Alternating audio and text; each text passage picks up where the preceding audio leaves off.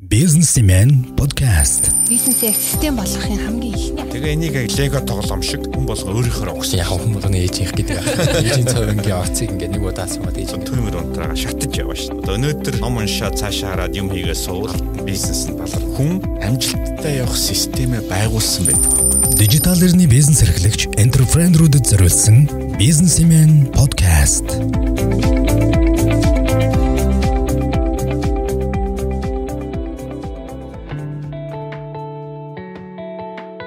Яг аль биесаар эхлэе те хоёроо. Подкаст маань аль биесаа. тийм таныг орж ирэхээс өмнө бит хоёр тестлээд хүмүүстэй сонсогдож гин үү гэд бас ямар сэдвээр ярих байгаа дуулгацсан байгаа. За. Юуны дөрөв орой минь төргий хоёртоо. Хоёр. За арай мэд. За баярлалаа. Үл болоод тав хагас гэхэд харанхуй болж эхэлсэн. Харин тийм баг тав Болцсон гэхэд байна. харанхуй болсон дээ. За. Манай энэ удаагийн подкаст маань нэлээд онцлогтой болж байгаа. Төрөнийг яг лайв эхлэхэд хэлсэнчлэн лайв маань давхар подкаст болж бичигдэнэ. Аа тэгээд лайваараа бас яг одоо энэ лайвыг үзэж байгаа хүмүүсийнхаа сэтгэгдэл асуултанд хариулах болно. А, Энэ лайвынхаа төгсгөл хэсэгт гэсэн үг шүү. А гэхдээ бас та бүхэн маань асуух асуултаа одоо энэ лайвын гарчиг дээр нь бичсэн байгаа бизнесийн хэрхэн системчлэх вэ буюу бизнесийн систем а хэрхэн яаж бий болох уу системийн давуу талууд ер нь системтэй холбогдлолтой асуултууд байвал тун сайн. За тэгээд энэ удаагийн подкаст болон лайв маань яагаад ийм сэдвтэй байгаа вэ гэхлээр одоо ирэх ирэх 7 хоногийн 3 дахь өдөр буюу 12 дугаар сарын 11-нд бизнес цэник өглөөний сургалт лекцийн маань дараагийн сургалт эхлэх гэж байгаа. За энэ сургалтын маань сэдв бизнесийн системийн тухай а бас өнгөрсөн бас подкастаараа бизнесийн процессын тухай ярилцсан. Тэгээ процесс маань цаашаа яваад уялдаа бизнесийн системтэйгээ уялдах учраас бид энэ удаад энэ сэдвийн дагуу ярилцах гэж байна. Тэгээд а, подкастаа эхлэхээс өмнө нэг асуултыг юу одоо ингэ яг лайвыг үзэж байгаа олон дараа нь энэ подкастыг сонсож байгаа хүмүүсээс асууя гэж бодож байна. За энэ асуулт нь юу вэ гэхээр танай ажлын одоо дийлэнх үр дүн ганцхан хүнээс хамаардаг уу? Хэрвээ одоо яг тэр хүн чинь ингээд байхгүй болчихвол ч юм уу те тэр хүн чинь хи- өвчтөний хэд хоног сар ч юм уу яваад ирэхэд танай ажил гацдаг уу гэсэн асуултыг эхлээд яг энэ лайвыг үзэж байгаа болон сонсогчд маань өөрсдөөс эхлээд асуугаасай. Хэрвээ асуугаад манай тим хүн байгаа юм байна ч юм уу манай бизнес ингэж явдсан байна гэсэн хариултанд хүрчээвэл яг одоо бид гур ярилцах байгаа сэдийг заавал сонсоорой гэж хүсэх байна. За яагаад энэ асуултыг асуусан бэ гэхээр одоо энэ нэг хүнээс хамаардаг энэ ажлын үр дүн бол буруу гэж үзэж байгаа. За яагаад буруугийн тухай одоо ярилцах чинь. За буруу гэж хэлсний утгыг Бэгийн хувьд юу гэж бодож байна? Яг хаа сонсож байхад ингэж бодогдлоо л доо. Нэг хүнээс хамааралтай гэсэн тэр хүн чинь өөрийгөө ховлох боломжгүй. Тэгэхээр ажлын бус цагаар нь ч юм уу эсвэл гадагшаа томилтоор явцсан үед нь гинт асуудал гараад ирэх юм бол тухайн хүнтэйгээ холбогдох гэдэг. Гэтэ тэр хүн явцсан эсвэл холбогдох боломжгүй бол тэр ажил гацаал эсвэл өөр хин яг юу хариуцахыг мэдхээ болцох чинь айгүй эрсдэлтэй штэ. Тэгэхээр аль болох хүнээс хамааралгүй систем буюу яг тэр систем цаашаа ингээд өөрийгөө авч явахаар болгочвол бүх юм амар болоо гэж бодож байна. Гэтэ энэ айгүй ерөнхий энгийн сонсогч байгаа хідүүлээ одоо яриан дундаа бодож жишээ хэрлээд илүү нарийн дэлгэнгүй ярихаар. Тэгээд ингэж асуусны учир нь ер нь бол Монголын баг ихэнх бизнесүүдийн зарчим нь ажлын үр дүн нь яг иймэрхүү зарчмаар явж байгаа ах тий. Яг ер нь миний энэ бизнесээ хэрхэн систем болгох вэ? Эсвэл бизнесээ хэрхэн системчлэх вэ гэд энэ лекцийн санаа бол баг 10 жилийн өмнө үссэн. Тэгээд яг хоо би өөрөө системийн инженер хүн тэр нүдээр хараад байсан чи ер нь бизнес ажил хоёрын ялгааг ихэнх хүн мэддгүй юм байна. Ихэнх хүн бол бизнес эхлэхдээ мэдээж хэрэг дунджаар эхлээд орлоготой болъё гэж боддог. Тэгээд дараа нь би бизнестэй болъё гэж бодоод өөртөө баахан ажил зохиочдөг. За тэгээд 10 жил 20 жил явдаг. Энэ хооронд бол ядардаг. Нөгөө нэг сайхан амраад мөнгөтэй болоод улс орнуудаар аялаач гэдэг юм уу. Бүх мөрөөдөл нь бол биелдэггүй. Ягаад гэвэл хүн бол ажлаа улам нэмснээр улам л завгүй болдог. Одоо юу гэж хэлэх юм? Улам их ажил хийгээléвэл улам л завгүй болоод байна. Өөрөөр амжилттай яваад бол улам л завгүй болоод. Тэгэхээр хүний эцсийн зорилго бол өөртөө олон ажил хийх биш шүү дээ. Эцсийн зорилго бол хүн жаргалтай амьдрах. Тэгэхээр ихэнх бизнес эхэлж байгаа хүн миний зүгээр төсөөлж байгаагаар бол уулзсан хүмүүсээс 10 хүний 9 нь бол өөртөө түрүү хэлсэн ажил зохиочдаг, маш олон туслагтай, өөрийн офистай, өөрөө хамгийн гол хүн нь за тэгээд компани амжилттай явал 10 жилийн дараа 5 жилийн дараа үүдэн дээр нь зөндөөн очролцсон бүх асуудалд оролцдог бүх хүний бүх зүйлийг шийддэг гэх мэтлээ. Тэгээ зөөрөлж хэлбэл одоо хэдүүлээ маш энгийн жишээ л л та. За та нар бол ингээд за яг шороо ухдаг бизнес гэж бод. За. Тэгэхээр улам л их шороо ухаад хүрдтэй дэвэл сайхан амьдрна гэж бодоод байгаа байхгүй. Гэтэл асуудал бол чи улам их шороо ухах биш. Чи экскватор хийх хэрэгтэй. Өөрөөр хэлбэл чи улам их шороо ухаалаа байвал яг хо залуудаа ухаж магадгүй. 20 жилийн дараа улам л ядарна. За хүний ажлын цаг бол тогтмол. Одоо 25 цаг өдөрт ажиллаж чадахгүй. Нас нь тогтмол. Одоо хязгаарлагдмал. Тэгэхээр хүн бол тодорхой хугацаанд ядардаг. Тэгээ одоо ингээд би коуч ингээд компани нэг 50 зах компани захиралтай өнгөрсөн 2 жил ажиллахад бол их сонин нэг зүйл ажиглаж байгаа нь хүн амжилттай явах тусмаа улам их өөрөө өөртөө өртөө болдог. Ингээд улам их ажилтай, өөр амрах зав байхгүй, баахан өөрөөс нь хамаарцсан. За тэгээд бүгдээрээ тэр хүнийг бурхан шүтц учраас шүүмжлэхгүй. Тэгээд тэр хүн бол компанийн хамгийн мундаг ажилтан, хамгийн гол юмыг шийддэг, бүх асуудлыг мэддэг тийм хүн байдаг. Тэгээд зөвөрлж хэлбэл улам их шороо ухдаг. А гэтэл нэг экскватор хийдэг. Тэр компани машин болгодог тэр ажлыг хэн хийх үү гэдэг асуулт байна. Тийм учраас ер нь бол компани захирал компани байгуулж байгаа хүний зорилго бол компанийхаа хамгийн мундаг ажилтан юм уу? Бүх ажлыг хийдэг, бүх хэмийг мэддэг хүн байх зорилго байхгүй. За ерөөсөө компани бол өөрөө ажилтдаг машин болох хэрэгтэй байхгүй. Тэгээ энэ тухайл ярьж байгаа юм. Тэгээ энэ бол ерөнхийдөө өнөөдөр байж байгаа 10 бизнесийн 9 нь бол ажлын байр бизнес хоёроо бол ялгахгүй. Тэгэхээр асуулт бол яаж тэгээ бизнес болгох юм? Энэ бүгдийг ямар алхмуудаар хийх юм гэдэг л сонь асуулт байхгүй. Гэхдээ энийг бол нэг зүгээр тодруулаад хэлэхэд өндөр хөгжилтэй барууны орнууд ч гэсэн ихэнх бизнес нь 50-аас илүү хувь нь бас энийг мэдэхгүй л явж байгаа. Тэнтхийн одоо профессорууд, тэнтхийн сайн бизнесмэнүүдийн яриа, ном бүх зүйлүүдийг ингээд олон жил уншиж яхад бол жишээлбэл Америк тэгтэл энэ проблем бол байнга. Тийм учраас ер нь бол хүн ажил бизнес хоёрыг ядгахгүй явдал бол их түгэм бил юм байна л да. Таасаа хэлж чинь 10-ны 9 ихэвчлэн Монголд юм байдаг гэдэг. Тэгээд тэр хүмүүс 9 хүн бүгд ямар нэгэн байдлаар өөрсдөө улам завгүй болоод цаашаа энэ явдлаар энэ замаараа яваад иж болохгүй байна гэдгийг ойлгоцсон тэр эс дотор хит байгаа вэ? Эсвэл эсвэл ойлгоцсон гэхдээ яхаа мэдэхгүй байгаа юу? Эсвэл эсвэл эсийнх нь ихэнх нь тэрийг ойлгоогүй систем болгох шаардлагатай гэдгийг ойлгоогүйгээс явж байгаа юу? Таны юу? Зөв ер нь бол ер нь Монголын шог үг байдаг шүү дээ. 60 хурж ухаа ороод 61-т өвхүү гэж. Тэгээд бол ойлгох нь бол хараад тахт бол 20 30 жил яваад ядраад стресст ороод тэр байтугай маш их мөнгөтэй болцсон. Тэгээд завгүй том компанитай тэрийг орхиж болохгүй. Өөрөөр амжилт нь бол өөрөө зовлон болцсон. Тэр төвшөндөө орсон хүмүүс бол их сайн ойлгож байгаа. А тэгтээ бол асуу гол нь бол ойлгохтой биш. За тэгээ ойлголоо тэгээ яах юм? Одоо тэгэхээр чи бүх юмыг шинээр тагч хийх юм уу те? Хэлбэл энийг тэгээ яаж хийх үү? Энэ асуудлуудаа тэртээ тэргөө тулгарч байгаа байхгүй. Тэгээ энийг бизнес захирал хүмүүс ойлгоод ер нь бизнесээ яаж систем болгодгийг ямар алхмуудаар явдгийг ингээд ойлгоод эхлэхлээрээ одоо уулчнаар бол тэр хүнд хоёр дахь амьсгаа ордог байхгүй. Тэр хүн бизнесээ цоошноор хардаг. Бизнес нь бол өсөх ёстойг ойлгодог. Хэрвээ ямар нэгэн бизнес бол ингээд өсөхгүй 3 4 жил 5 жил нэг байранда байгаад байвал энэ бол яг тэрний шинж тэмдэглэлтэй. Өөрөөр хэлбэл тэр бол систем болоод цаг хүртээ ороогүй. Цаашаа тэр өөрөөр хэлбэл тэрний өсөлтийг тэр захирал өөрөө хязгаарлалчж байгаа байхгүй.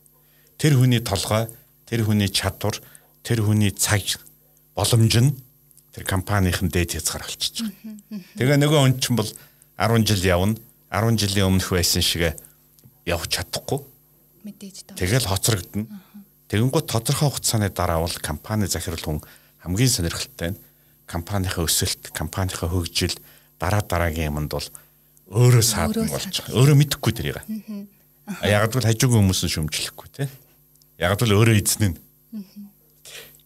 Тэгэхээр энийг мэдхгүй нь бол миний ойлгож байгаагаар бол зөвөр мэдхгүй нададтай тэгэд таарлцсан юм уу? 9 хүнтэй ингээд би хэлж яхад бол за 9-өөс баг 9 нь энийга ойлгохгүй. 9 нь бол яагаад юм би бол ингээл уламл сайн ажиллаад байна. Уламл их яваад байна.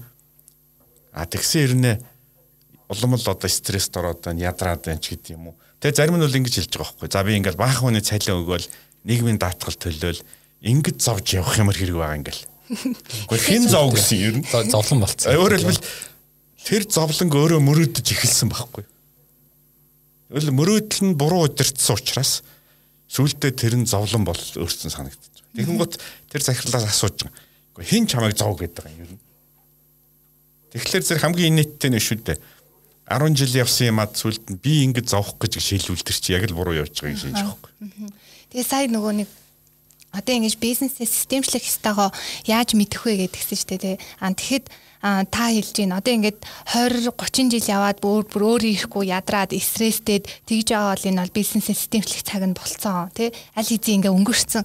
А хэрвээ одоо дөнгөж нэг 3 4 жил тий хам хүчээрээ ингээд ажиллаад эрт хүчтэй ажиллаад яваад идэг.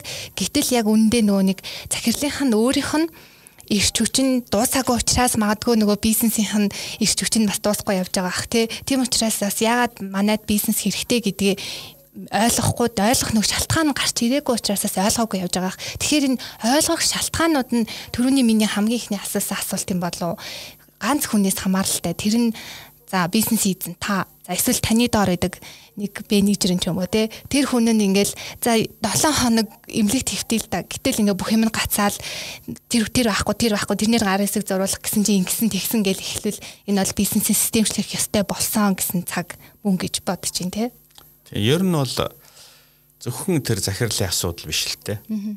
Зөвхөн компани бүх ажилтан. За жишээлбэл компани компани шинэ хүнийг сургая.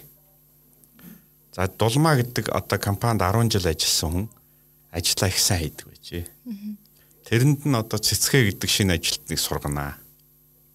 Тэгээ яг 10 жил явуулж адилхан сурах. Тэгэхээр яаж сурах юм? Юугаар сурах юм?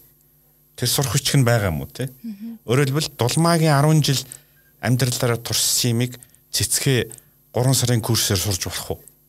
Тэгвэл тэр курсийн нөгөө материал нь хаана байгаа юм? Дүрм журмууд нь хаана байгаа юм? Яг танай компани. Өөрөөр тэр компанид өөрт нь бүх ажлын байранд нь ийм зүйл байгаа юу?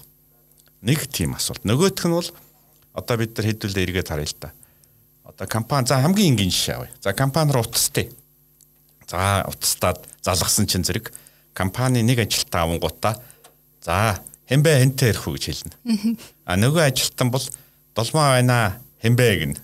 А гурав дахь нь бол одоо манайх ийм компани байна гэж хэлнэ. Тэгэхээр хүн болгон өөрийнхөө хандж байгаа биз.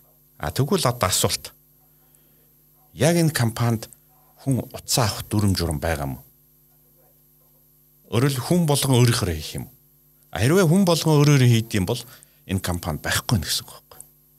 Энд бол зүгээр л ажил хийж байгаа бага хүн байна. Өөр өөрсдийнхөө хийж байна. А энэ компани байхгүй. За хэдүүлээ жишээлбэл KFC-д ороод тогооч болгоно өөрийнхөө төмсөж шаарддаг. Одоо дахиагаа хийдэг үл яах вэ?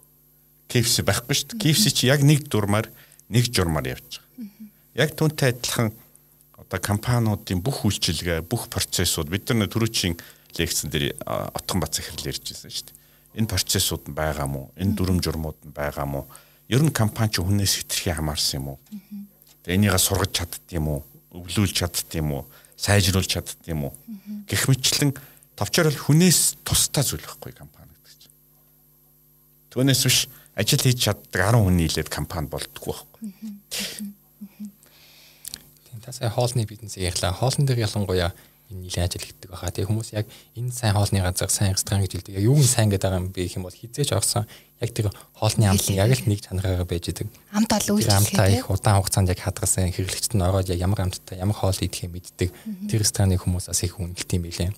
Тэгээ надаас сая сонсож байгаа нэг зүйл сонирхолтой санагдаж байна л да. 9 үний баг 9 шахуу тэрийг ойлгоогүй явж идэг гэх. Тэгвэл та анх яаж яг энийг ойлгосон юм бэ? Өөрөө туулж үтсэн юм уу? Наан нь ойлгосон юм уу? Яаж анх ингэж ойлгов?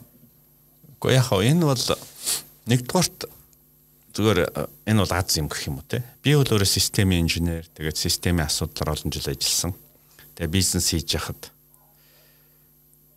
ер нь бол нэг яагаад би 10 жилийн өмнө 5 одоо гэвэл одоо юу гэдэг ямарваа нэгэн компанид мэдээллийн технологи нэвтрүүлэх асуудалтай бид нар байнга тулж байсан. Жишээл Datacom компани бол ямар нэгэн том компани ажлыг ижүүр автоматжуулах мэдээллийн технологи нэвтрүүлэхтэй. Тэгээд тэр компанитай уулзаад ярихад бол нэг сони юм нь тэнд автоматжуулах юм байхгүй байхгүй. Жишээлбэл би учрыг хэлье. Энд дээр би нэг юм зүйл ярьд юм л да. Би одоо тэр миний блог дээр нэг гольфын тухай нийтлэл байгаа тийм. Жишээ байгаа. За зарим дээр ийм түүх байгаа байхгүй. За би жишээл гольф тоглодог. Тэгээд нэг англиас нэг сайн гольфын дасгалжуулагч ирээд хүн болгоны алдаад тогтолцлыг засаа зөвлөгөө өгч ирсэн. Тэгээ би мөнгө төлөөд тэр хүнээс нэг цагийн зөвлөгөө авах болохгүй. Тэгэл яг нөгөө англи багш чинь за инхот ноён инхот таа бөмбөгөө зохиорой гэл. Тэгэл би зохиолгоо. Зохиолгоо намайг хараалгаа. Тэг тэгжсэн аа асууж байгаа надаас. Та яг ямар школоор ямар арга барилаар зохит юм бэ гэж. Хаан сурсан. Тэг хаан сурсан.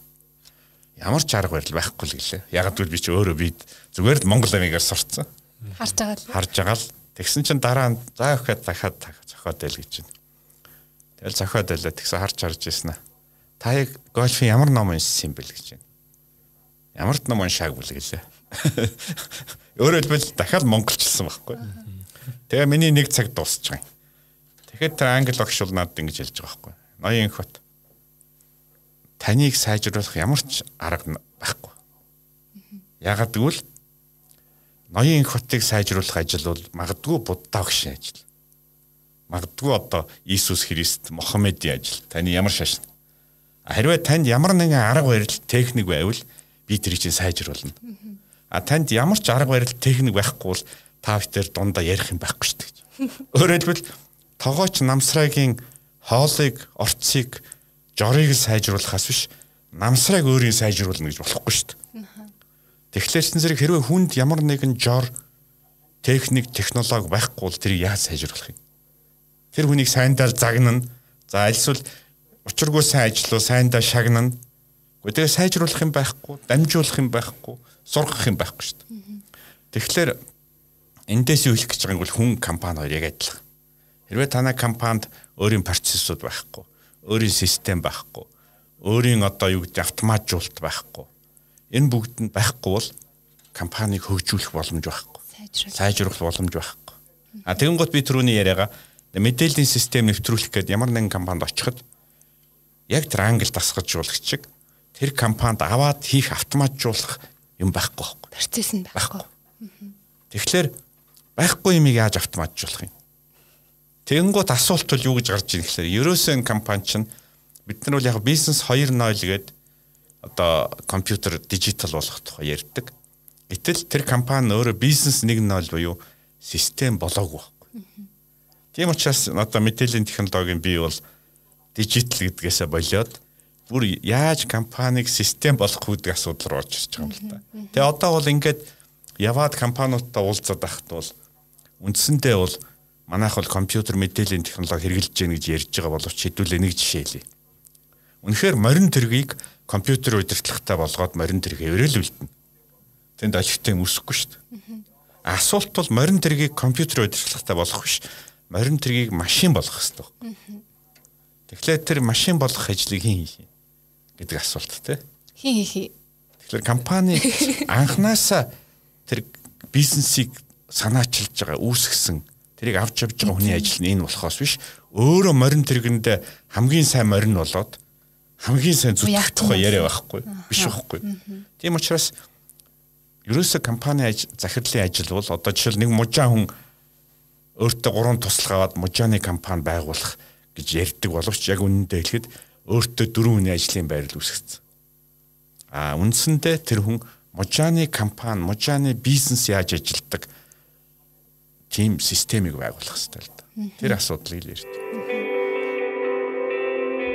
Businessman podcast. Тэр асуудлыг ярьж.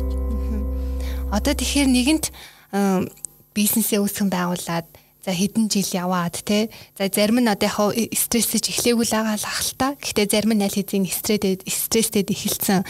За ийм хүмүүс маань бизнесээ систем болгох тухай за зах цухаас нь ойлгоод эхэлсэн одоо энэ хүмүүс маань бизнесээ систем болгохын хамгийн ихний алхам юу юу байх вэ? Миний бодлоор бол бизнесийн удирдлага хүн эхлээд харах өнцгөө өөрчлөх хэрэгтэй болов тий. Нөгөө нэг дотор нь ороод сая таны хэлсэн нөгөө нэг морин морин нөгөө нэг юуныхаа сайн уяач нь биш. Тэр морин уяаг ингээ гаднаас нь харах тэр харах өнцгөө өөрчлөх хэрэгтэй болов хамгийн ихний алхам. Одоо өөрөөр хэлэх юм бол бизнесийн гаднаас нь харах тий.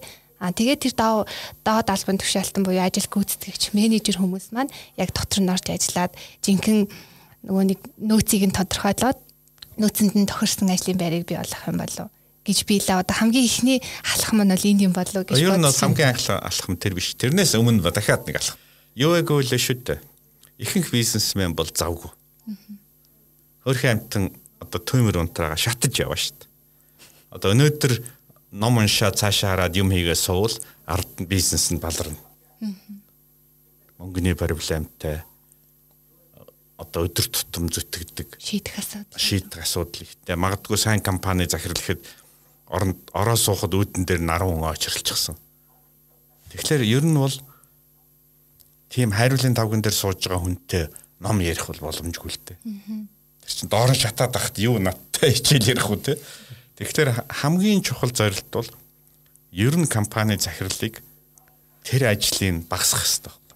Одоо хийж байгаа төмөр унтрааж байгаа компанийхаа диспетчер болчихсон өөрөө тэргэндээ хамгийн сайн морин болчихсон зүтгэж байгаа тэр бүх ажлыг багасгаж өгөх хэрэгтэй. Өөрөөр тэр захиралд бол цаг гаргаж өгөх хэрэгтэй байхгүй. Тэгэхээр эндээс бол 10 жил тэгээ явцсан хүнийг нэг өдөр та өдөр тутам нэг цаг компани систем болоход зориулаад өөрийгөө хөгжүүлэхэд зориулаад гэхэд бол тийм цаг байхгүй байхгүй.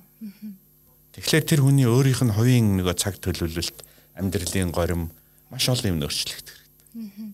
Тийм учраас үнэхээр асуулт бол тэр хамгийн чухал зорилт бол эхлээд компани захирлын одоо юу гэдэг өдөрт 12 цаг ажилтгийг 8 болгох хэрэгтэй. 8-ын 6 болгох За тэр ажлыг яаж бусад компанийн хамт олон туслахад нь өөр хүмүүс шилжүүлэх үү?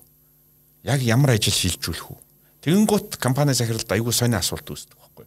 За таны энэ асууд шийдвэрийг өөр хүнд ингээд шилжүүлэхлээр нөгөө хүн яаж хий? Яг начиг хийж чадах. Юу хийж чадах юм те? Өөрөөр тэр компани захирал өөрийнхөө тэр ажлыг шилжүүлж чадахгүй байхгүй. Тэгэнгუთ одоо яг та ямар ажил хийдгийг ингээд уулзаад ярихад бол магадгүй анх удаа тэр захирал цаасан дээр өөрийнхөө хийдэг ажлыг одоо бодож бичиж эхэлж байгаа. Тэгэнгუთ энийг чи яаж шийддэг гэхэд анхудаа яг яаж шийддэг өөрөө гайхаад байгаа. Яг би ингэж байгаа шийдчихдэг. Гэхдээ яг яаж? Тэгэхээр тэр компани захирлын одоо юмд яаж анализ хийдэг, ямар үзүүлэлтүүд харддаг, яаж шийддэг. Хэрвээ тэр захирлын оронд өөр хүн байвал яг тэр захирал яаж шийддэг аргуудаа зааж өгөх хэрэгтэй. Тэгэнгუთ одоо энэ бүх асуудал чи яг нөгөө төрөний хилдэг захаасаа босч эхэлж байгаа байхгүй. Гэх мэтлэн энэ ажлын айжм айжмаар нэг нэгээр нь шилжүүлэх замаар нэгдүгээрт компани захирлыг бол ажлын цагийг чөлөөлж өгнө. За хоёрдугаарх нь ерөөсөө компани захирал бол би бол нойр хоолгүй ажиллаад ер нь манай компани нойр хоолгүй ажиллах замаар юм төрнэ гэж боддгийн. Одоо юу нь шороогоо улам их ухна гэдгийг бишээ шороо ухах шээ экскватор байгуул гэдгийг ойлгуулна. Гэх мэт энэ хоёр ажлыг хийсний дараа магадгүй дараагийн нэг систем болгох онлайн болон практик арга зүйн бүх юмнууд явна шүү дээ. Тэгэхээр сайн сонсож байгаад яаж тэр хийж байгаа арга техникээ цаасан дээр буулгаад өөх хүн дамжуулж болох уу гэж байгаа шүү дээ. Тэн дээр надад нэг тохиолдсон явдал санд очлоо. Манай ээжийн цовын айгуу гоё юмтай байхгүй юу? Тэгээд ингээд Тийм яг хүн бодоны ээж их гэдэг. Ээжийн цовингийн акцийг ингээд нэг удаа суугаад ээж ингээд би ингээд өөрөө хийх таны таны цовинтай адилхан болохгүй маа ингээд яг яаж ингэж хийх үү гэхэд ээжээс надад яг ингэж гэж хэлээгүй байхгүй. Зүгээр ээж нь ингээд цовин хийчихдээ штэ тий. Тэр гоё амттай болцдог. Тэгэхээр би ингээд ээжийн цовин өөрөө хийх гэхээр акц нь байхгүй, техник нь байхгүй учраас ингээд мухаталтай болж байгаа байхгүй. Ээж байж ижил тэр гоё цовин гарч ирээд идэг. Тэр шиг яг нөгөө дээрийн уншижсэн жишээн дээр одоо болтоо ч юм уу ямар нэг хүний айраг нэг гоё, тийм хоол нь гоё гэл тэр хүн яаж гоё юм гэхээр яг нөгөө Ингэ би ингэж хийчихдээ шүү дээ. Яг хүн дамжуулаад огцсон юм тийм гэж хэлэх юмгүй болчиход идэг. Тэгээд хүн байхгүй бол тэр хүний хийсэн бүтээгдэхүүн нөгөө хоол бүх гоё юм адилхан дагаад явцдаг. Тэр хүнтэйгээ хамт нөө хаав нь үлдчихдэг гэдэг. Тэгээ ер нь бол жишээлбэл одоо монголчууд бүгд мэдэнтэй булганы айрыг сайхан гэл те. Булганд очиод одоо айрыг уугаал сууж яхад энэ бол яг болсон явдал. Яг булганы айрыг өвөр хангаа айрыг сайхан уу гэл ингээ хоорондоо маргаж байхгүй. Тэгээ булганыхнаас би асуусан. Яг булганы хайрыг өөр хангай айлгаас яг югаар ялгаад мэдж ганд нэг ч байхгүй. Тэнгут за тэгвэл яг булганы хайр гэж яг юу юм?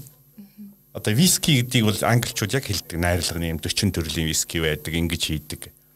Одоо японочууд сакагаа бол мянган жилээр нь мэддэг. Булганы хайр гэж яг юу юм? Мэдхгүй байхгүй. Жорн хаана байгаа? Хаач байхгүй. Яаж хийдیں۔ Оо доржгоо хийдیں сайхан. Доржгоогоос нь очиод асуухлаар за ингэж хийчихдээ. Ингээ бүлээлээ. Тий. Тэгээ доржгоо нь бол бас тэнгэр өөр бол маргааш нь бас өөр хийн дээ.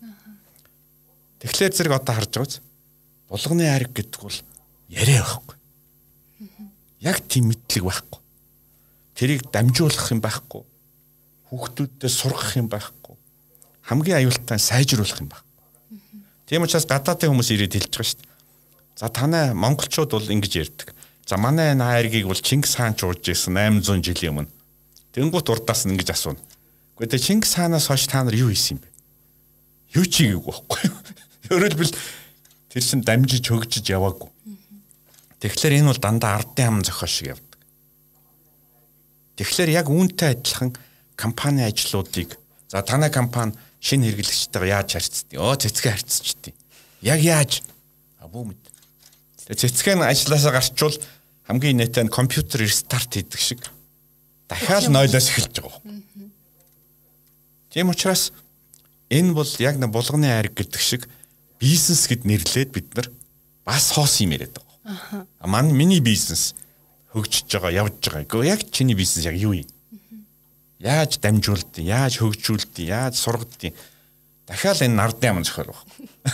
Тийм учраас асуудал бол ингээ харахаар нэг хамгийн гол аюул нь ийм байхгүй зүйлийг сайжруулж болдгоо, хөгжүүлж болдгоо, сургаж болдгоо, дамжуулж болдгоо. Хэмжиж бол. Хэмжиж болдгоо. Тэгэхээр тэгээд автоматжуулж болдгоо. Тийм учраас бид нар чи гацчихж байгаа юм. Тэгээд тэр хүний одоо залуудаа бол энерги нь байсан. Цаг нь байсан. Тэр хүн чинь хэмжээндээ тулангууд компаниас хэмжээнд толчиж байгаа юм. Тэгээ өөрөө баахан ажил өөр дээр оволцсон. 10 20 30 100 100 хүн туслагтай болцсон. Тэгээ өөрөө тэрнээсээ гарч чадсан. Яг ингээд хэлбэл энэ бол нэг хүнийг тойрсон ажлын байр болохоос биш компани гэдэг зүйл үүсээгүй байна. А манайхан бол тамга тэмдэгтэй дүрмтэй бол компани үгүй шүү дээ. Тэр бол хуулийн дагуу бүртгэлийн баримт болохоос биш компани өөрөө мөн биш байхгүй. Тэнгот одоо энэ бүх асуудлын цааталд тэгээд бид нар яах юм гэдэг асуулт гарч ирж байгаа шүү дээ.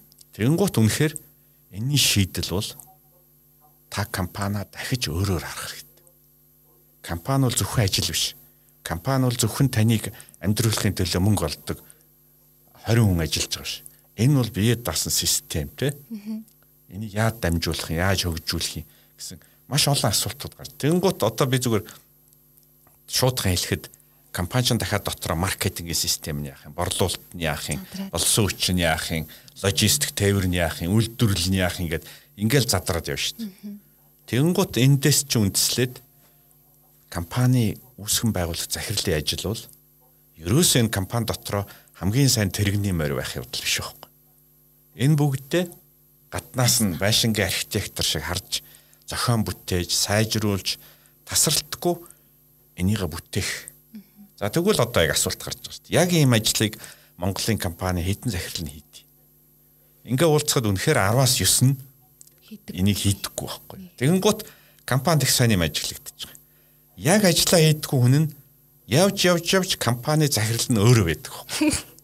Компани захирал гэдэг мундаг хүн бүх хүний ажилд оролцдог, бүх хүний ажлын өмнөөс шийддэг, бүгдийн асуудлыг шийддэг.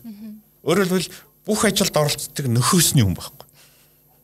Болохоо олчингууд нь болохоо олчингууд яадаг, асуудал болгоныг шийддэг. А тэгсэн мөртлөө өөрийнхөө ажлыг хийдэг. Яг бол 10 жилийн дараа очиход дахиад дараагийн хүндээ дамжуулах юм байдаг.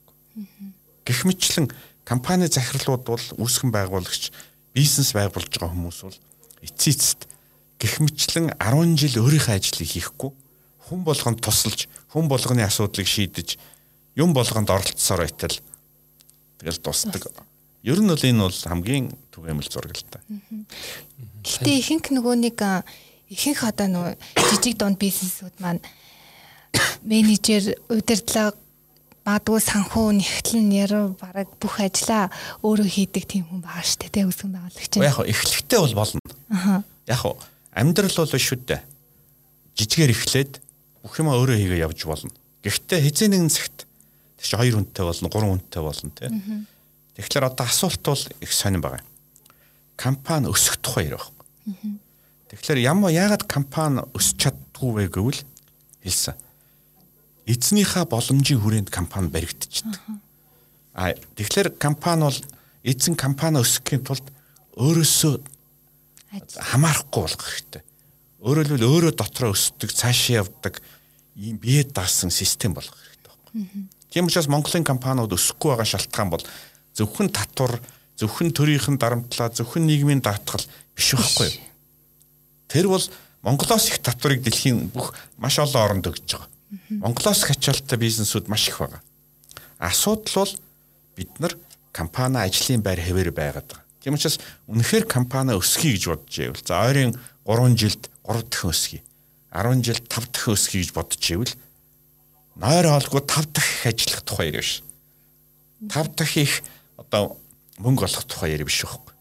Үнэхээр 5 дахин өсч чаддаг бизнесийн загварыг олох хэрэгтэй. Тэр бизнесийг зохион байгуулах хэрэгтэй, тэ системээ байгуулах хэрэгтэй байхгүй. Тэгэхээр миний энэ яриад байгаа зүйл бол эцэст компани яаж системчлэх вэ гэдэг яриа бол үнэн чанартай нэгдүгээрт бизнесийг хэрхэн байгуулах вэ тэ. Хоёрдугаарх нь тэр бизнесээ яаж өсгөх вэ гэдэг яриа байхгүй. Ирж буй дижитал эринд өөрийгөө болон бизнесээ системтэйгээр хөгжүүлэн зогсолтгүй урагшлан явах өндөр өргөөжтэй шин арга замыг өөртөө нэ.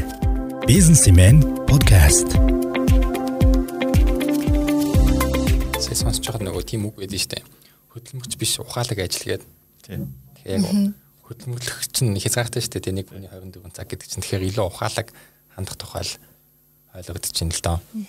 Энд Манай подкаст нас лайваар зэрэг явж байгаа. Тэгээд лайвыг үзэж байгаа хүмүүс маань бизнесийн системийн тухай асуух асуултуудаа асууж чөлөөтэй асуух боломжтой байгаа шүү. За энд нэг асуулт ирсэн байна.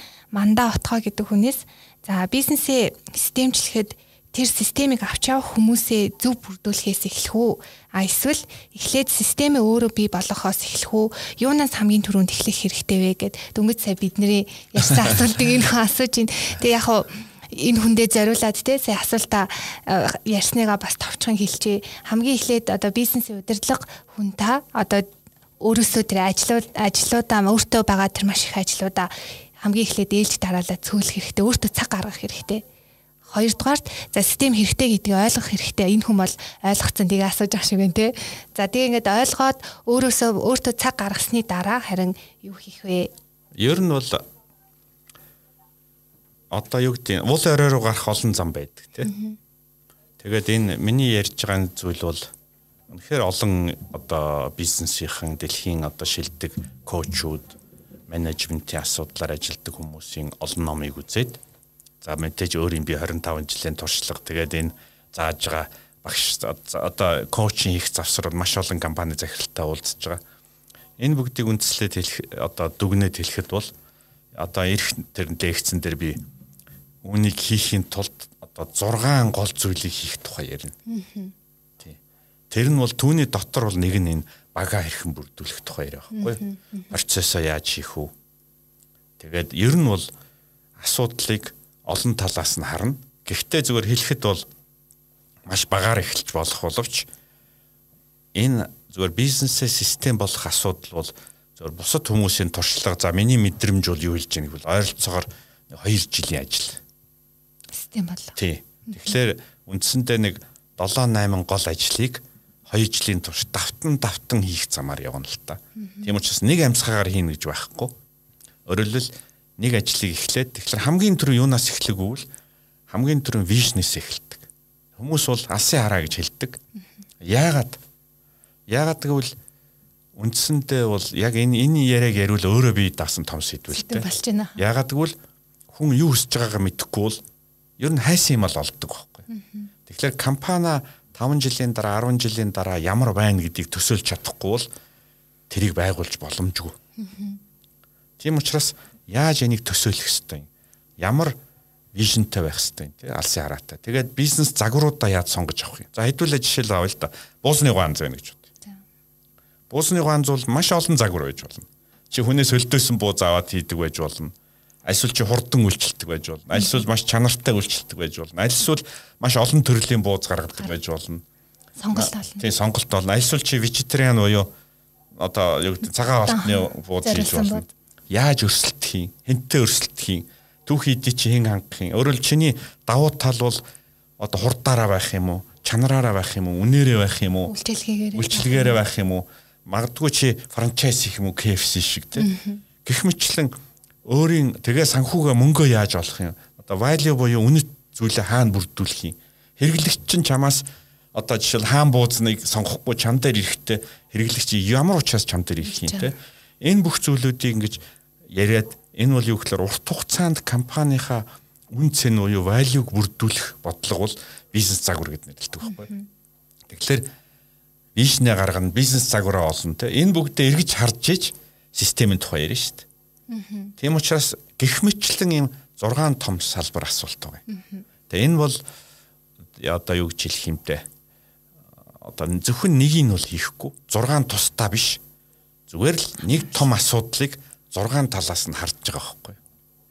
Тэгээ энэ бол нөгөө лекцийн маань гол санаа л да. Тэгээ ямар 6 зүйл байх юм. За дээрэс нь энэ бол лекц маань өөрөө цаашаа 90 хоногийн гэдэг юм уу 3 сарын сургалтын одоо газрын зураг байхгүй. Өөрөөр хэл 3 сарын турш энэ асуудлыг компани захирал суралцаад түүний дараа бол яг бизнесийн систем одоо байшингаар зөөрлөл ямар эд эсхүүдээс бүрддیں۔ Би аль талаас нь хийх юм, яаж явах юм гэдэг л зурагтай болно л доо. Одоо энийгээ бол гардаж хийгээ сураад а түүний дараа бол туршлагатай бизнесмэнүүд бол нэгэнд одоо зөөрлж хэлбэл гал асцсан бол тэр их улам өрнө нь улам явуулна шүү дээ тий. Гэх мэтлийн явхад бол дунджаар нь 2-оос 3 жил явсны дараа тэр хүн бол нэг зүйл рүү очино. За одоо миний бизнес надаас хамаарахгүй. Өөрөө би дааж хөгжиж болно. За би бол одоо юу гэж хэлдэг. Альсвал дараагийн бизнес эрхэлт юм, альсвал амард юм уу, альсвал одоо Системээ дахиж сайжруулах юм. сайжруулах юм уу, альсвал дараагийн загвар руу орд юм уу Тийм тийм. Гэх мэтчлэн өөрөөр хэлбэл бизнес чинь өсөлтийнхаа загварт орчиж байгаа байхгүй. Тэгэхээр аа бизнесийн системчлэгийн эхний шат нь компанийн захирлууд өөртөө цагаах гэж байна шүү дээ тийм. Аль болох ажлуудаа бусдад хуваарлаад. Тэгээд бусдад хуваарлаад таны тэр зөвлөгөөг аваад бусдад хуваарлах гэсэн чинь ийм хүндрэл бэрхшээл гарч ирлээ. Одоо энэ хүмүүний ажлыг авсан чинь хийж чадахгүй би буцаал энийг ажлыг хийгээс байгаагүй мэн ч юм уу таны ингээд сүүлийн 2 жил ментор орсон тэр тавиад бизнесийн захирлууд хүмүүст ийм хөө яг практик тохиолдлууд гарч ирсэн үү? Энэ бол маш байнга ягаад гэвэл юу гэдэг хүний толгойд байгаа хүн өөрөө ч яаж хийж байгаа нэг айрг гэдэг шиг мэдхгүй зүйлийг өөр хүнд дамжуулахад маш хэцүү. А гэтэл зүгээр энийг хийж болдог. Ягаад гэвэл тэр захирал бол сэтгэл санааны хувьд л хүнд хүлээж аваад байгаа болохоос хэдүүлээ бодъё л да. За магадгүй тэр захирал ингээд одоо юу гэдэг үхчихэж байна. Тэ? Ямар амарч. Бүр жишээ үгүй окей. Амьдрал шүү дээ. А за. Гэхдээ тэгээ яхан бусад бүх хүн тарах юм уу? Явна шүү дээ цаашаа. Тийм. Өөрөөр хэлбэл бид нар нэг зүйлийг өөрийгөө дэндүү хүнэлдэг байхгүй. Би ингээл байхгүй бол бүх юм зогсчихно гэж бодоод байдаг. Гэтэл ертөнц зүйл үргэлжилдгээр үргэлж дэлхийн иргэдгээр иргэн нар бол тойрдгороо тойрно. Яг үндэ компани цаашаа явна. Гэхдээ хамгийн аюултай нь нөгөө системээ байгуулгыг компани бол айжмаар унтарна. Тэгэхээр зүгээр бид нар бол нэг зүйлийг ойлгох хэрэгтэй. Тэр компани тэр байтугай сайн явж байгаад хүүтэ өгье. Өг залгамжлаа. Өв залгамжлуулаад.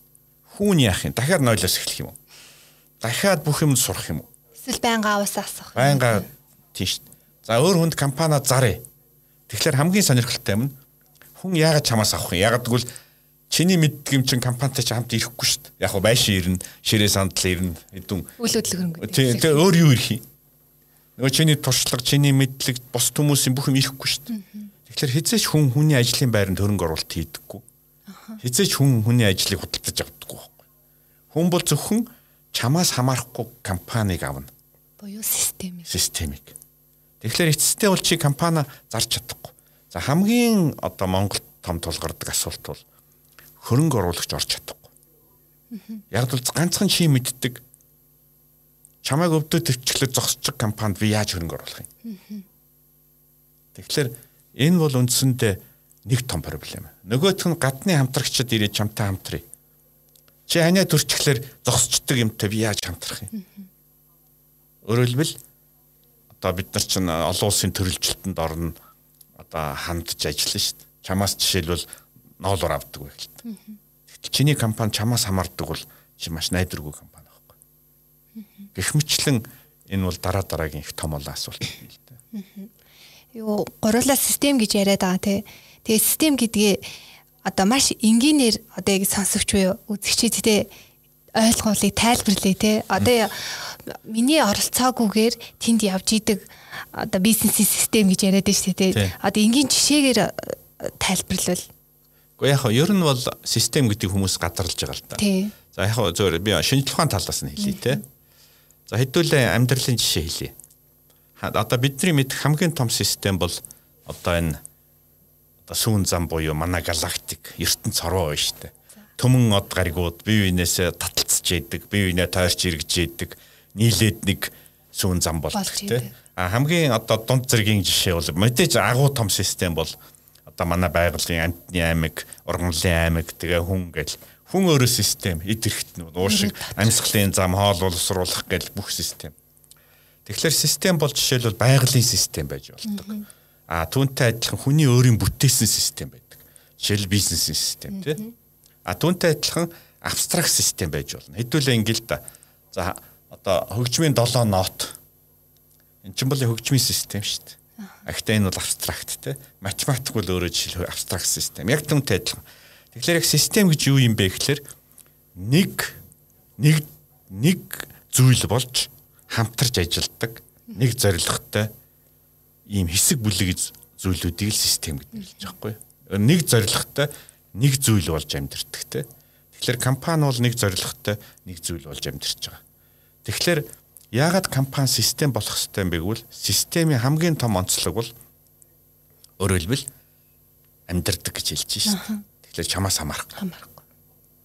А хэрвээ чи өөрөө тэр системийн хамгийн гол мотор болчвол одоо зүйлж хэлбэл чиний амьдрал чинь бол 24 цагаар хязгаарлагдана. Чиний 365 хоногоор чи бол одоо юу гэдэг нь хөшрөнө. Тэгэхээр энэ бол чиний ажлын байр болохоос биш яг бие даасан систем биш байхгүй юу. Тийм учраас ер нь бол систем гэдгийг бол монгол хэлээр маш энгийнээр хэлвэл машин болгоно гэж ойлгох хэрэгтэй л. Тий. Та бизнесээ машин болгох. Өөр ажилдаг. Өөр ажилдаг, өөрөө явдаг. Удирдлагатай, удирдлага нь та гэж хэлж байгаа юм шүү. Чи чи одоо зүйрлж хэлвэл чи бизнесээ морин тэрэг байлгуул хөрхи одоо хэдүүлээ бодъё л да байгуулсан нь нөөрөө морь та ардаа тэрэгч ирсэн явж байна тийм биз дээ. Тэгэхээр тэр бол танаас салахгүй. А гэтэл машин бол мотортой өөрөө явдаг тийм. Өөрөө явдаг.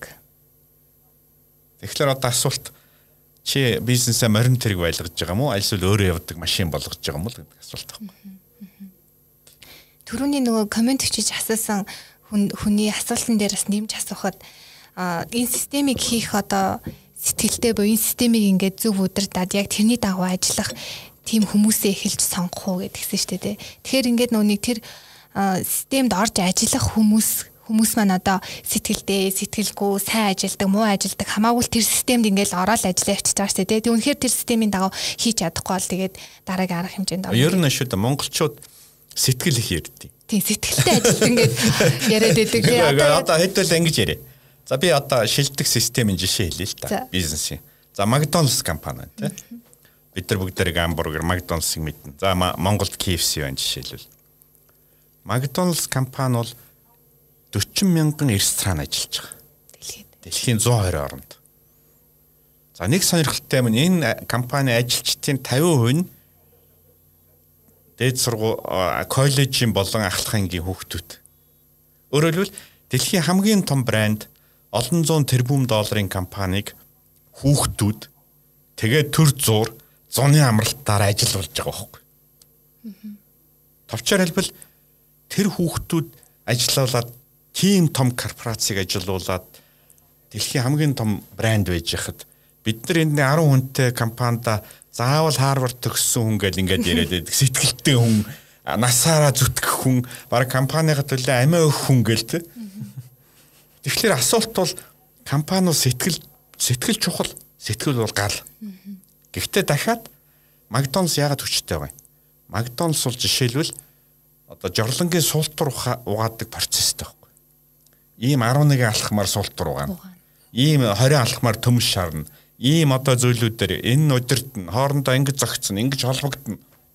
Өөрөөр хэлбэл Макдоналдс бол систем. Тэгэхээр систем нь сайн учраас тэнд хүүхдүүд хүртэл ажиллаж болж байгаа. Асуудал нь тодорхой. Тэгэхээр би бол сэтгэл чухал. Гэхдээ сэтгэл бол зүгээр одоо юу гэж хэлэх юм юмыг амьдруулдаг болохоос биш. Сэтгэлээр мэрэгжлийн ажлыг солихгүй. Сэтгэлээр системийг солихгүй шүү дээ. Системээр ялангуяа сэтгэл бол маш богино хугацаатай. Одоо юу гэдгийг хүний урам зориг ороод за 3 хоног л байна штэ. Тэгээ дөрөвт хоног дээр одоо настрын нуун амьдралын асуудал гарна тий. Санааны байдал нөхцөл нурн тий. Айгуул одоо тэгэхээр зэн зэрэг тэр хүний эмоц төр үндэслэж бизнес явна гэдэг бол хэцүү байхгүй. А эмоц бол ганцхан зүйл хэрэгтэй. Үнэхээр тэр хүн одоо юу гэдгийг сэтгэл зүрх нь компанида эргэж ирж үргэлж тэр өөр асуудал байхгүй.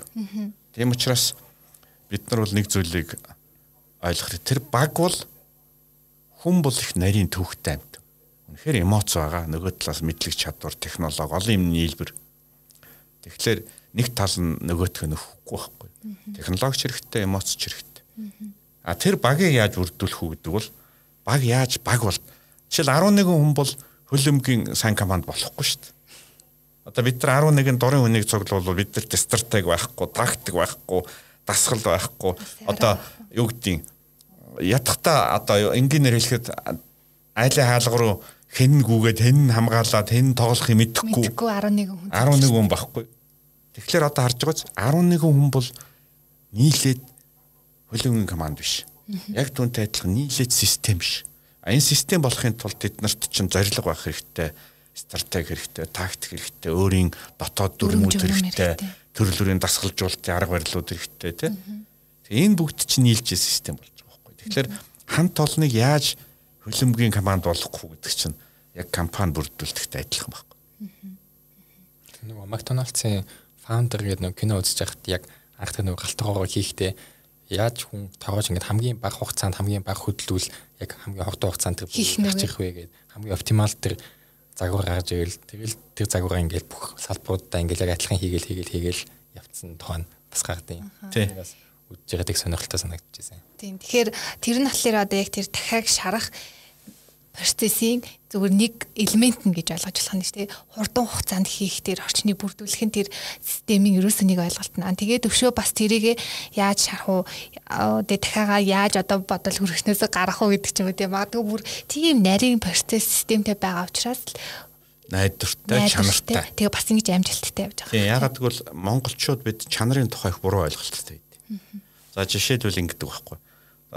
Одоо за нэг газар за өсчөнд оръё Тэгтэн чамд цай өгдөг байж. Чанартай гэж үгс үг ингэвэл заавал хийцтэй цай өгөх албагүй шүү дээ. Чамаг орохтол яг л нэг хар цай өгдөг. Ганцхан орох болгонд л тэр хар цайгаа өгдөг бол чи бол орохдоо надад ийм хар цай өгнө. За миний үсийг бол нэг ийм их рүү засна. Гэнэ хүлээлттэй хүлээлттэй орно. Чи тэр хүлээлтийг үргэлж биелүүлж ивэл тэр чанартай. Түүнээс чамайг нэг орж ирэхдээ сайхан зантаа учраас манай хөдөөнөөс ирсэн гээл нэг хийцтэй цай хийснэ маргааш нь уурттай чам дэрэнгууд усч өгөхгүй байвал чанаргүй байхгүй. Тэгэхээр би жишээлбэл Макдоналдсыг хэлье л да. Макдоналдсын гамбургер бол хамгийн сайхан хоол биш. А Макдоналдсын гамбургерийг магадгүй заримдаа би ч илүү хийж магадгүй. Гэтэл Макдоналдс яагаад дэлхийн хамгийн сайн чанартай компани гэвэл яг тэр хүлээлттэй дэлхийн 40 мянган ресторанд дэлхийн аль ч өнцөгт альч цаг үед яг адилхан үйлчлдэг байхгүй. Өөрөөр хүн тэнд Макдоналдс ороод үнэтэй рестораны одоо юу гэдэг нь шарсан одоо галуу гэдэг юм аль эсвэл гоё хоол нэхэхгүй шүү дээ. Тэр нь чи яг л хүлээлттэй барьж орж байгаа. Би хурдхан ороод гарыг тэр орон над хурдан өөлчөл надад олон олон сонголт хэрэггүй миний мэддэг 3 юм нас л өгчих. Тэ? Яг тэр тогтцсон хүлээлтийг биелүүлж байгаа байхгүй. биелүүлж байгаа. Тэгэхээр зэрэг одоо дахиад хэлбэл тэгвэл энэ хүлээлтийг яаж биелүүлэх юм? Цэцгээ ирэхлээр нэг өөр хийдэг, дондог нэг өөр хийдэг. А тэгээд цэцгээ нь бас ууртай болохоор бүр өөр хийдэг. Ингээд байвал эн чинь асуулт гарна шүү дээ. Тэгэхээр энэ бизнес бол системжээг байна гэсэн үг шүү дээ. Тэгэхээр одоо бид гурвын яриаг сонсож байгаа хүмүүс маань за за одоо яг хо зарим нь те за систем үнэхээр хэрэгтэй байна гэдээ ойлгоод зайл эзэн ингээд дотроо толгой дотроо ингээд тунгаагаад эхэлсэн бах л та. Одоо би жишээлбэл ингээд бодож ин л та. Зарим би ингээд нэг компанид байсан бол эхлээд одоо том зургаар нь системийг гаргах хэрэгтэй болов эсвэл таны төрөний хэлсэн те утсаар ярих тийм системийг гаргах хэрэгтэй болов эсвэл суулдураа цэвэрлэх тийм жижиг жижиг системүүдээс эхлэх систем болов эсвэл яг том дүр зургаар нь эхэлж эхлэх систем болов гэж би хувьдаа бол бодчихэд надтай ажиллах бодож байгаа хүн байгаа хэл та. Гэхдээ яг би бол тэр нарийн юм руу орохгүй шүү дээ. Яг тэгвэл нэг яриад эхлүүл эн чинь дуусахгүй. Нэггүй асуудал зөвхөн тэрнтэй биш. Ягаад гэвэл компани захирал юунаас эхлэх ёстой гэвэл ер нь миний ажил юу байх ёстой юм бэ гэдгийг ойлгох хэрэгтэй байхгүй. Өөрөөр хэлбэл юу хийхээ эхэлж ойлгох ёстой. Яаж хийхэд нь сургаж болно. Өөрөөр хэлбэл хүн бол шүү дээ. Зорилгоо харуул хүсэж байгаа юм олж болдог байхгүй. За хэдүүлээ би амьдралын нэг жишээ хэлье л да. Одоо бид гурав одоо Монголын хамгийн мундаг шатрын тамирчин болъё гэж зорилго тавьчих тий. Одоо гурлаа яриад одоо шийдчихээ л да. За ингээ Монголд бол шатрын 3 үнэтэй команд. Хэрвээ шийдчихвэл их сайн юм ажиглана. Чи гараад явангуут л энэ тэнд шатрын зар байвал чи харна. Харна. Шатрын ном тааралдад үзнэ. Хоёр хүн зурагтаар шатар ярьж байвал сонирхно. Тэгээд ер нь бол сайн ярил яг гэр бүлийн чинь хүмүүс үл тэгж хэлнэ. Энэ нөхөр одоо орж гарах болгондоо шатар ярьж яхин дандаа шатраар амьдэрдэг гэл. Өөрөөр хэлбэл ертөнц тэр ярээ шатар болж хувир тэ. А гэтэл хамгийн нийттэй тэр урд нь байж л исэн шүү дээ. А бид нар зүгээр шатрыг хайгаагүй байхгүй. Яг түнтэй адилхан хүн систем болгоё. Компани захирал миний ажил энэ юм байна. Би компани ингэж би ком- компанийнхаа хувьд архитектор нь болохоос биш шавар зурагч нь биш юм байна. Өрлөгч нь биш юм байна. Тэр бүхэл менежер буюу барилгын даамал нь биш юм байна. Би бол архитектор юм байна, дизайнер юм байна гэдээ ойлгочвол тэр хүн маргаашаас эхлээд яваандаа өөртөө хэрэгтэй бүх юм олж харж эхэлнэ. Тэгэхээр хүний сэтгэлгээг өөрчилнө гэдэг бол маш чухал. А энэ үед бол хүн юу хүсэж байгаагаа мэдээд эхлэх үед тэрийг яаж хийхийг сургаж болдог. А юу хүсэж байгаагаа мэдэхгүй хүнд бол юу ч заагаад хэрэггүй. Тийм учраас дөрөвний асуулт бол тийм биш үү? Одоо тэгээд энэ олон зүйлийг альнаас нь эхлэх юм Хамаас нь нууж ижигсэн үү? Тэгэхээр компани болгон өөр. Өөрөөр хэлбэл захирал хүн бол нэг талаасаа сурах хэрэгтэй, нөгөө талаасаа практик илүү хамгийн хурдан одоо хөрөнгө оруулалтаа нөхөх буюу зарсан цагаа хурдан олох. Одоо хамгийн түрүүн амжилт төрж хамт олноо урамшуулах, хамгийн түрүүн компанийнхаа ажлыг сайжруулах, магадгүй хамгийн түрүүн компанийнхаа ашгийг нэмэх тэр юмнуудыг ярина шүү дээ. Гэтэл компани болгон бас өөр. Жишээл чиний компани бол маш хурдан хийдэг байхад нөгөө компани бол магадгүй түүхэн туршлагаараа бол өөр аргаар явдаг те. Тэгэхээр өөрийнхөө давуу сул талуудыг харна. Тийм маягаар шийдэл нь бол зөвлөж хэлбэл компаниудад янз бүр байна. Ерөнхий зарчим нь адилхан боловч тухайн компани болгон өөрийнхөө шийдэл дээр ажиллах хэрэгтэй байхгүй. Түүнээс яг ингээд хөгжмийн нот биччихсэн тэрийг тоглоно гэж хэлж байгаа юм биш шүү дээ. Энэ бол ерөнхийдөө компани захиралд бол зарчмуудыг сургаж байгаа юм. Тэ яг миний хичээлүүд бол. Тэгээ яманд яаж хандах уу, яаж шийдэх үү? А тэгээ энийг яг лего тоглоом шиг хүн болго өөрийнхөө шүү дээ. Чи лего тоглоомоор магадгүй одоо машин хийн, би лего тоглоомоор байшин хийн. А чи бол лего тоглоомоор зан хийж болно дээ. А гэхдээ лего тоглоомны зарчим бол адилхан. Блокууд нь адилхан, өр харга нь адилхан, зарчим нь адилхан тий. А ганцхан чиний сонирхол өөр, бидний сонирхол өөр. Тийм учраас компани болгон өөр. Гэхдээ лего тоглоом нь адилхан байхгүй. Тийм учраас компаниг систем болгох зарчим нь адилхан, онол нь адилхан. Тэр нь сурах хэвээр. А тэгээд тэр захирал бол тодорхой хугацаанд коучтой, дасгалжуулагчтай хамт ажиллаад өөрийнхөө лего, өөрийнхөө дүрсийг өргөх хэрэгтэй байхгүй.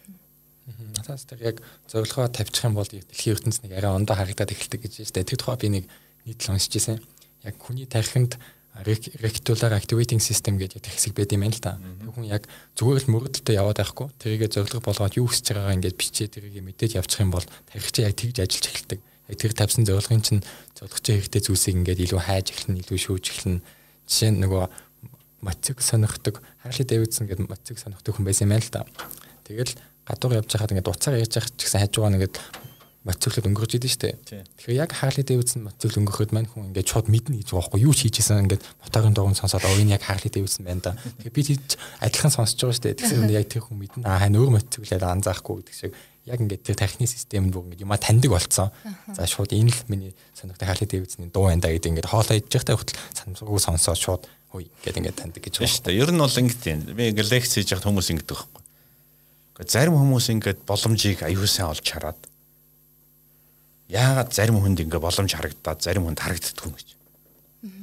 Яг үндэ хэлэхэд харж байгаа хүн хайж байгаа хүн байхгүй. Хэрвээ чи хайгаагүй бол тэр байжсэн ч харахгүй. Хүүхдийг тэгдэг үстэй. Хажуу өрөөнд хайч аваад ирэхлээр явж явж байгаа алгаа гэдээ ороод нүдэн дээр нь байж л идэг. Ягаад гэвэл өөр юм бодсон явж идэг байхгүй. Яг түнтэй адилхан хүн яг юу хүсэж байгаагаа мэдэхгүй бол олохгүй шүү. Тэгэхээр энэ бүх сургалтын одоо энэ ердөө нэг цагийн лекц маш богино хугацаа учраас би тэр системийг яаж хийх үү гэдэг одоо нарийн дараа дараагийн юмыг бол энд нэг ярихгүй. Гол асуудал бол бид нар өдөрт 25 цаг ажиллаад нойр хоолойгоо зүтгээд компани сайжирдгүй юм байна. Компани гэдэг чинь өөр зүйл юм байна. Энийг өөр аргаар явах хэрэгтэй юм байна. Би бол тэргэндээ ороод зүтгэх биш. Тэргээ машин болгох хэрэгтэй байна. Энэ бүгдийг ингэж хийх хэрэгтэй байна гэж ерөнхий зургийг харуулж байгаа байхгүй. А тэгээд энэ дээр хүний сэтгэл хайж байгаа зүрэг юм а яривал дараа дараагийн юм бол алхам алхмаар явна л та. хүн тэгэхээр нэг морь угаасаа л морь байх хэрэгтэй гэд бодчих юм бол машины тухай боддог юм шиг. Henry Ford юу гэдэг нь шүү дээ. Та нар тухайн үед мань хүн анхны Ford загварыг гаргаж хахад хэрэглэгчдээсээ та нар юу хийж чинь вэ гэсэн бол илүү хурдан морь төсч чинь гэж хэлэхээсэн. Гэтэл яг үнэндээ машиныг санал болгосон гэдэг. Яг үнэ. Одоо бол жишээл бизнесмэнүүдээс ингэж асуудаг.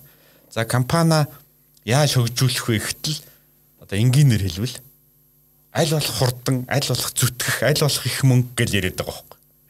Гэтэл бизнесээ машин болгох тухай маш цөөхөн ярьж байгаа. Тийм учраас өөрөөр хэлбэл одоо энгийнээр хэлбэл яг чиний яриа байхгүй. Морин тэргээ аль болох сайн морьтой болгоод улам сайн ташурдаал улам урдан явах тухай яриа тэ. Гэтэл морин тэрэг чи ерөөсөө биш ээ гэдэг л асуулт шүү дээ. Тэгэхээр ер нь бол бид нар бол нэг зүйлийг ингээ Монголд бол зах зээлд капитализм гэдэг юм ороод 30 жил боллоо шүү дээ. Тэгээ үнэхээр бидний үе бол одоо амьдрахын тулд гахай зөө зарим нь эхлээл ингээл зүтгэсээр яваал одоо юу гэж хэлэх юм. Үнэхээр амьдралын хэрэгцээгээр бизнес амьдрахын тулд ингээл хамаагүй ажил хийгээл явсан байхгүй. А гэтэл одоо шинэ үеийн залуучууд гарч иж шинэ технологиуд гарч иж энэ үед бол зог тусаад үгүй бизнес гэдэг чинь яг юу юм? Бид нар яг яаж хийх юм? Яаж энэ дэлхийн бусад шилдэг бизнесмэнүүд ийм агуу том компаниудыг байгуулад байгаа. Яг л яг адилхан надтай адилхан цагтай. Надтай адилхан настай тий. Тэгээ зөвхөн их мөнгө учраас биш байхгүй. Тийм учраас тэр чинь асуудалд хандах хандлага нь өөр. Сэтгэлгээ нь өөр ч юм. Businessman podcast. Бас нэг хүнээс гэсэн мэн сацаа уншгаа. За тий. Төрөний мандаа отгоо гэд асуусан хүн. Аа бас нөгөө нэг бизнесээ системчлэх явц бизнесээ юунаас эхлэх тухайлын хүн асууад бүр нэлээсээ ойлгосон хүн юм шиг байна. За бизнесээ системчлэх явцдаа багийнхны багийнхныгаа вишнээ тодорхойлохоос бүр эхнээс нь оролцуулах нь зөв үү? Эсвэл багийн гишүүдийг татан оролцуулах үе шат гэж байна уу? Хэрвээ тийм бол захирал хүн юу юуг хийцэн байх шаардлагатай вэ? За энэ дээр бол нэгэнт энэ хүн хоёр удаа асууж байгаа учраас хүндэтгээд шууд хариулъя те. За жишээлбэл тэр бизнесийг систем болгох одоо 6 одоо хандлага гэх юм 6 талаас нь ярьж байгаа нэг зүйл нь бол процесс байна.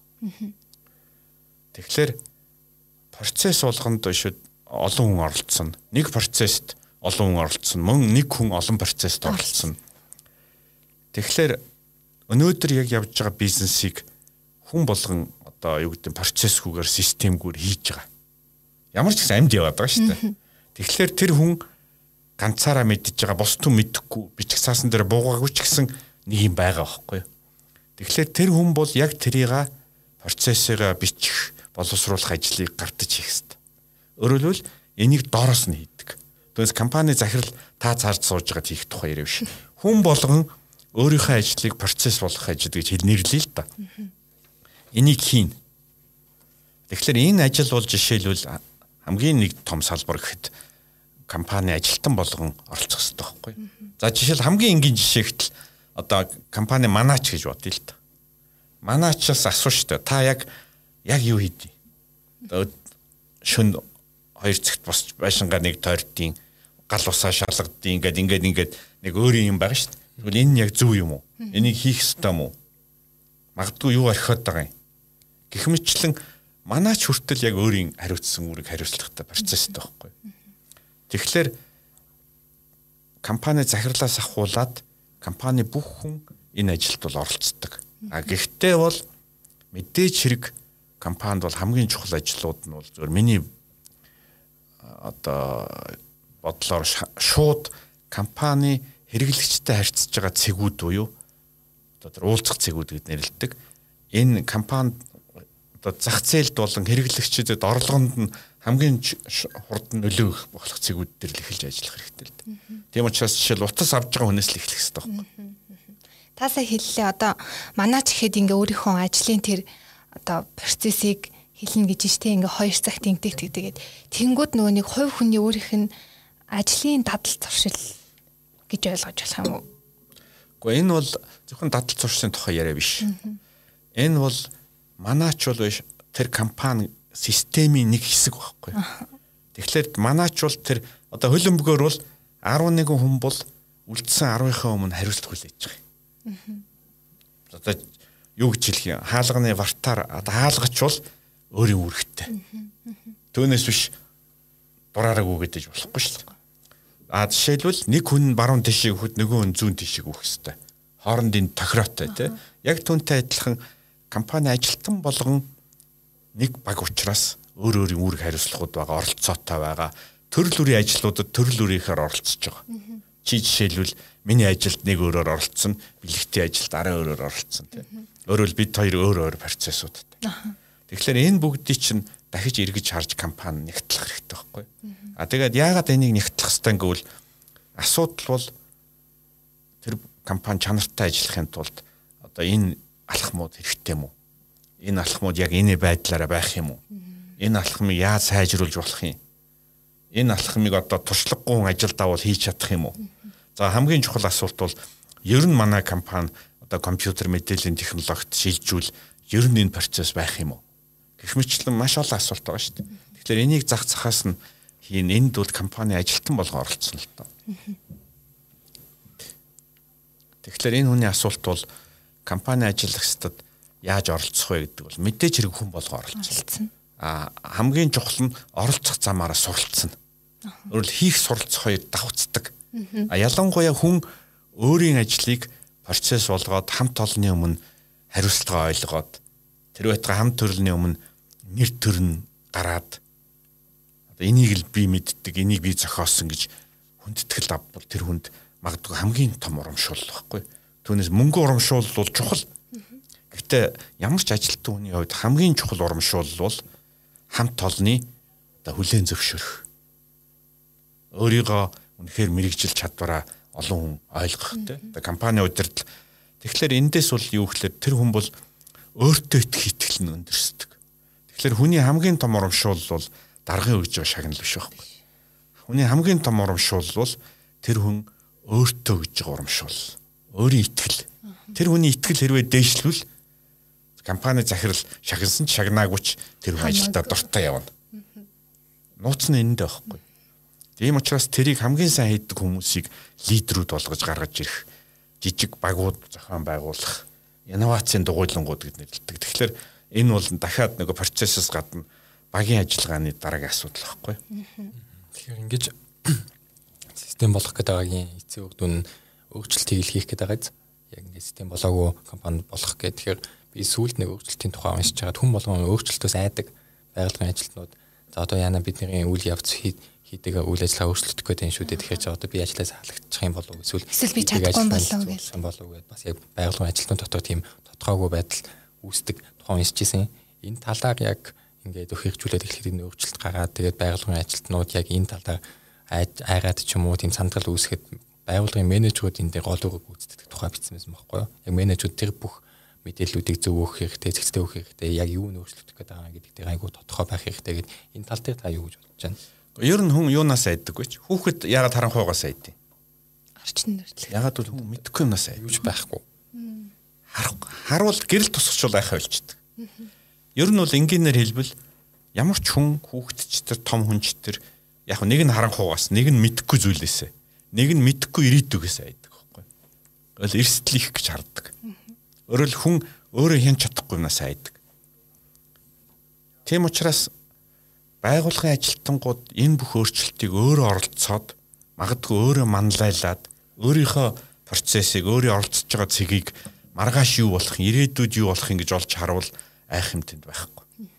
Өөрөөр хэлбэл асуудал бол зөвхөн өөрчлөлт хийх тухай яриа биш байхгүй. Юу гэвэл өөрчлөлт хийгээд юу гэж хэлэх юм бэ? Компани бүхлээр хамт олноороо хамтдаа өөрчлөгдөх тухай яриа шин. Тийм учраас хүн бол яг өөрийнхөө ажлыг яаж өөрчлөгдөх юм? Энийгээ би өөрөө яаж өөрчлөх юм? Магадгүй миний жилийн дараах ажил би магадгүй өнөөдөр энэ гараар хийж явсан зүйлээ маргааш автоматар хийх юм байна. Би илүү цалин авах юм байна. Миний бүтээмж дээшлэх юм байна. Магадгүй би илүү одоо юу гэх олон ажилд оролцох юм байна. Тэгээ түүний тулд би ингэж сурах ёстой байна гэдгээ олж харж чадвал миний ойлгож байгаагаар ихэнх хүн ихтгэл үнэмшилтэй болно. Бас бэлэн болгоно. Тий. Тийм учраас зүгээр өөрчлөлт бол буруу менежмент хийвэл хүнд айдас авцардаг. А өөрчлөлтийг зөв хийвэл хүнд харин урам зориг авцардаг. Тийм учраас асуулт бол тэр лидерүүд энэ өөрчлөлтийг яаж хийхтэй байдаг. А ер нь бол хүн комфорт зон буюу тэр тат орчноос гарах дургуйлтай. Хүмүүс бол ингээд тат орчин дотроо өөрчлөлт хийхийг хүсдэг. Гэтэл бидний хүсэж байгаа бихэнх шин юм бол дандаа бидний тэр комфорт зон уу тат орчноос гадна байдаг тийм. Тэгэхээр энийг менежмент хийн гэдэг бол дахиад яг энэ нөгөө компаниг систем болгох 6 хэсгийн нэг нь багхгүй хэлбэл баг гэдэг. Тэгэхээр энийг яаж хийх вэ? Зүгээр асуулт бол энд ямар аргууд байдгийг юунаас эхлэх үү? Энэ бол нөгөө компаниг систем болгох нэг ажлуудын нэг байхгүй. Гэхдээ энэ бол нэг ажил биш. Энэ олон удаа давтаж хийх. Яагаад би олон удаа гэвэл дөнгөж эхэлж байгаа ажилд нэг арга хэрэгэлдэг. А хурдан авцсан ажилд нэг ажил хийдэг. Юмаа мэддэг болцоодод өөрөөр хийдэг. Тийм учраас цаг хугацаанаас хамаарат хэрэглэх аргууд нь өөр байхгүй. А магадгүй зарим компани бол одоо юу гэдэг юм болсуу баг нь их сайн технологи зөвхөн технологийн асуудалтай байж болно. А зарим компани бол технологи мундаг авчирчихсан бага бэлдээгүй байж болно тий. Тийм учраас хийх дараалал нь бол компани болгонд өөр л дөө. Та тэр гол 6 хүчин зүйлийн талаар илүү дэлгэрэнгүй 12 сарын 11-нд тавих лекцтэндээ ярина гэсэн үг үү тий. Гэхдээ яг нь ер нь бол одоо юу гэж хэлэх юм ер нь ийм бүтц газрын зургийг би ярина гэсэн үг шүү дээ. Аа зүгээр ер нь өнөөдрийн подкастын яриан дээр бол би юу хэлэх гэсэн гэвэл хүмүүс бол харах өнцгөл өөрчлөх хэрэгтэй. Ойлгох хэрэгтэй. Тий. Ер нь би өөрчлөгдөх хэрэгтэй юм байна. Миний хайж байгаа зүйл баруун зүгт биш зүүн зүгт байгаа юм байна. Би компани систем болгоул зөвхөн өөрөө жаргалтай буюу завтай явхаас гадна компани маань өсөх загвараа олох юм байна. Ер нь бол компани бол ингэж явдсан байна гэсэн энэ ерөнхий ойлголт хандлагыг л хүмүүс авах хэрэгтэй. А тэгээд энэ ойлголтыг авсан хүмүүс бол энийг яаж хийх ёстой юм? Ямар дарааллаар ямар хугацаанд гэдэг бол том яриа байхгүй юу? Төрөний хэлсэн боломж аль ямар хүмүүст нь их олдоод ямар хүмүүст нь олддгүй юм гэхээр тэр боломж байгаа хэрэгтэй гэдгийг ойлгоод тэгээ хайж байгаа хүмүүст харагддаг гэдэг шиг эхлээд нь бизнесээ системчлэх хэрэгтэй гэдгийг ойлгоод харах өнцгөө өөрчилсөн хүмүүст яаж өөрчлөх үү те танд ямар боломж байна яамаар нэмэрэн гэдэг чинь зүгээр нүдний ч өмнөргөө гэдэрнэ. Тийм ер нь бол хэлэхэд юм л дээ. Хүн бол замдаа гарах хэрэгтэй. Тэгээд би нөгөө зэн буддизмын нэг үгэнд их дуртай л да. Замд гарах цагт зам чи илүү тод харагддаг гэж. Тэгэхээр хүн бол замд гарахаа шийдэх хэрэгтэй. Өөрөөр хайхаар тэр үед бол дараагийн алхам гэж яригдана тий. Тэгэхээр энд бол механик шийдэл байхгүй. Өөрөөр хэлбэл бэлэн хайрцагтай авцраад компани систем болгох чинь гэж байхгүй шүү дээ. Энэ бол хүн өөрөө хараа өөрөөр хараад алхам алхмаар өөрөө хийх ажил.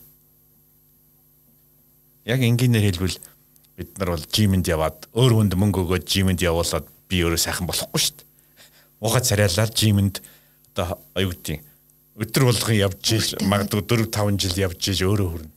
Түүнээс хүн хөлслөөд юм уу өндөр цалин өгөөд хэцээч миний өмнөөс хийхгүй тийм. Тэрнтэй адилхан компанийг өөр хүмүүс хийж чадахгүй.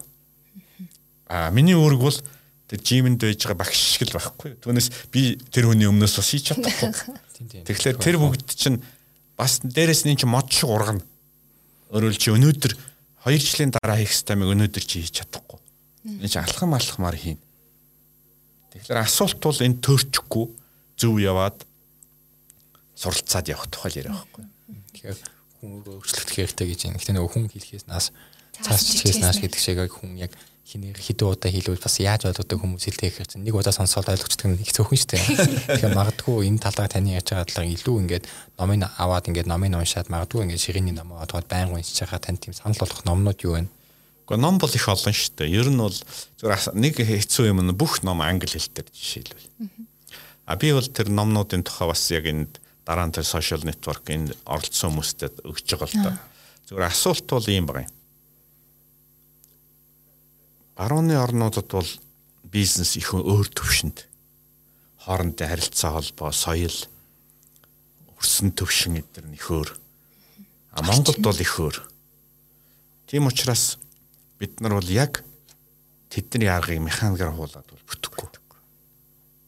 Жишээлбэл тэнд бол энгийнээр хэлбэл ажлын байрыг систем болгох тухай яриа биш одоо байгаа 2 дугаар үеийн системийг орчин үеийн хиймэл оюун автоматжуулах тухай ярьж байгаа шүү дээ.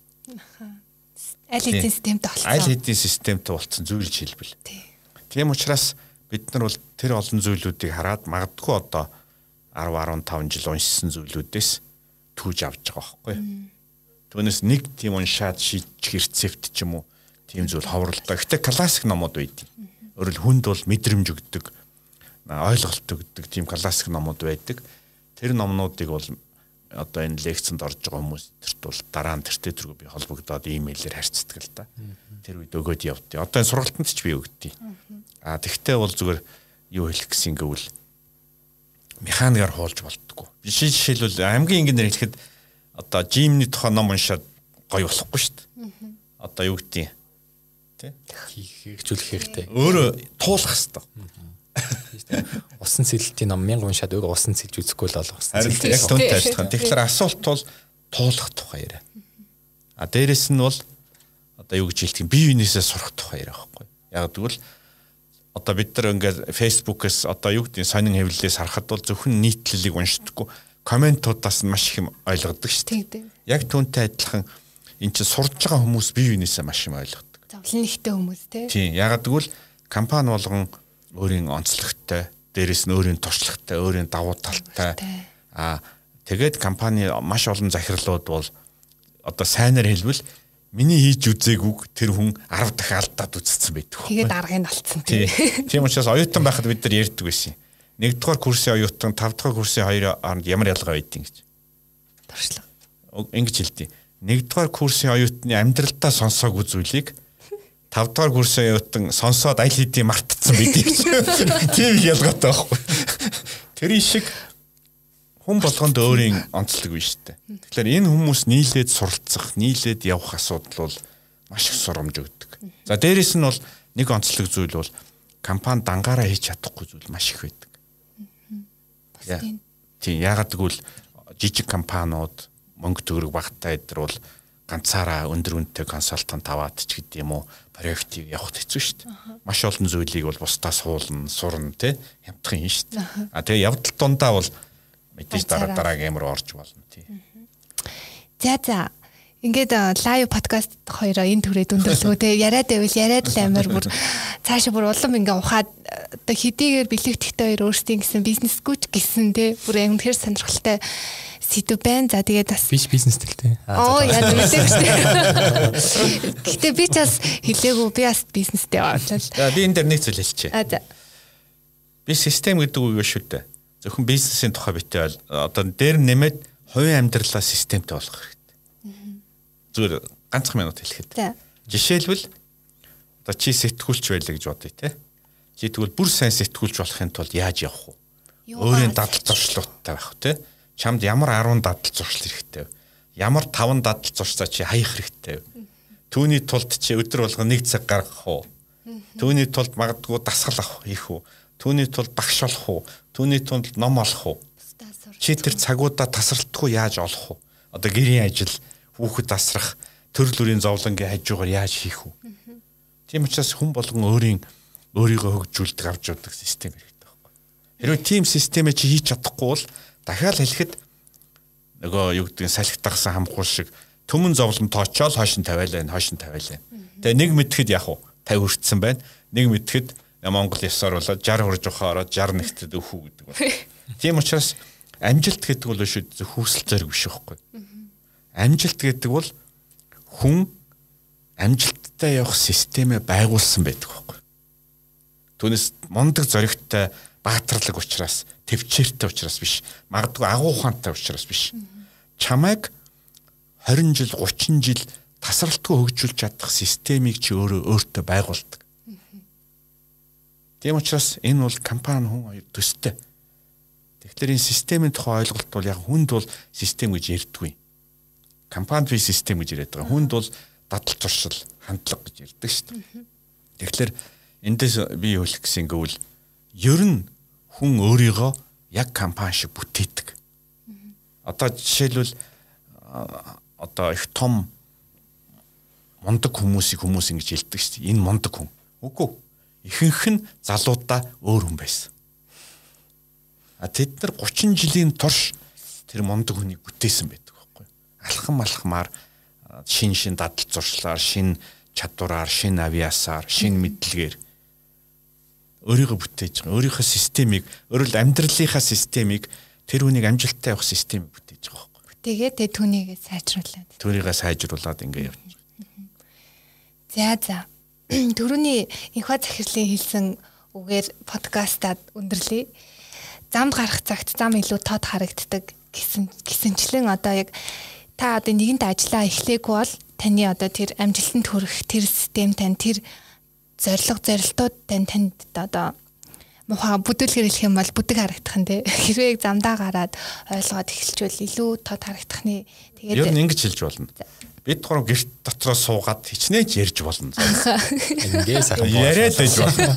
А зүгээр замд гарангуут бүх юм өөр байна. Бүх юм харагдана. Тийм учраас асуулт бол гэрт сууж заалгах хэрэгтэй, газрын зураг үзэх хэрэгтэй. Тэгэхээр асуулт бол замдаа гарах уу гэдэг байхгүй. Тэгэхээр яг чиний э, саяны хэлдэг үнэн.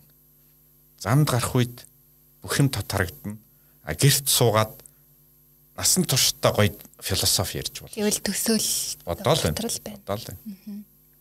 За за за та хоёрт маш их баярлалаа. Гурлаа барыг цаг орчим ярьсан байна. Тэгээд бас лайв үзэж ин асуулт асуусан хүмүүстээ бас маш баярлалаа. Тэгээд бид гурав лайва хадгалахгүй энэ бид гурав ярьсан энэ лайв маань бизнес цэгийн маань вебсайтн дээр подкастаар орно.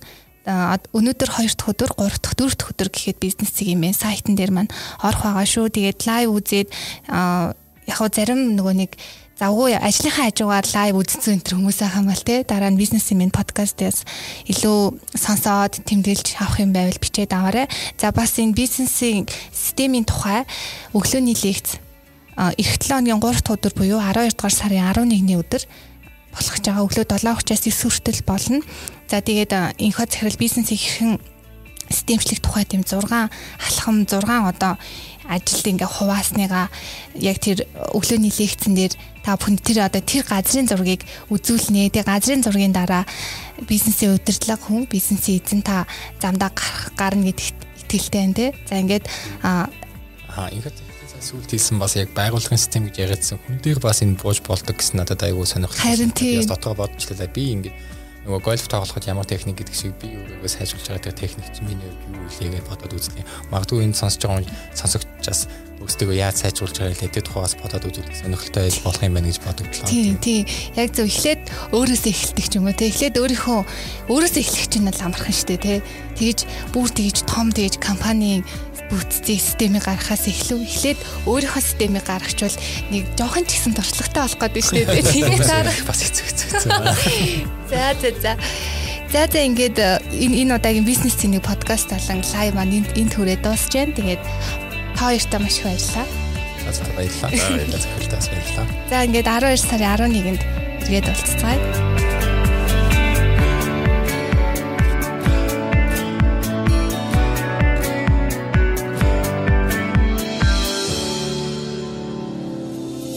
Ирж буй дижитал эринд өөрийгөө болон бизнесээ системтэйгээр хөгжүүлэн зогсолтгүй урагшлан явах өндөр өргөөжтэй шин арга замыг өөртөө нэ. Бизнесмен подкаст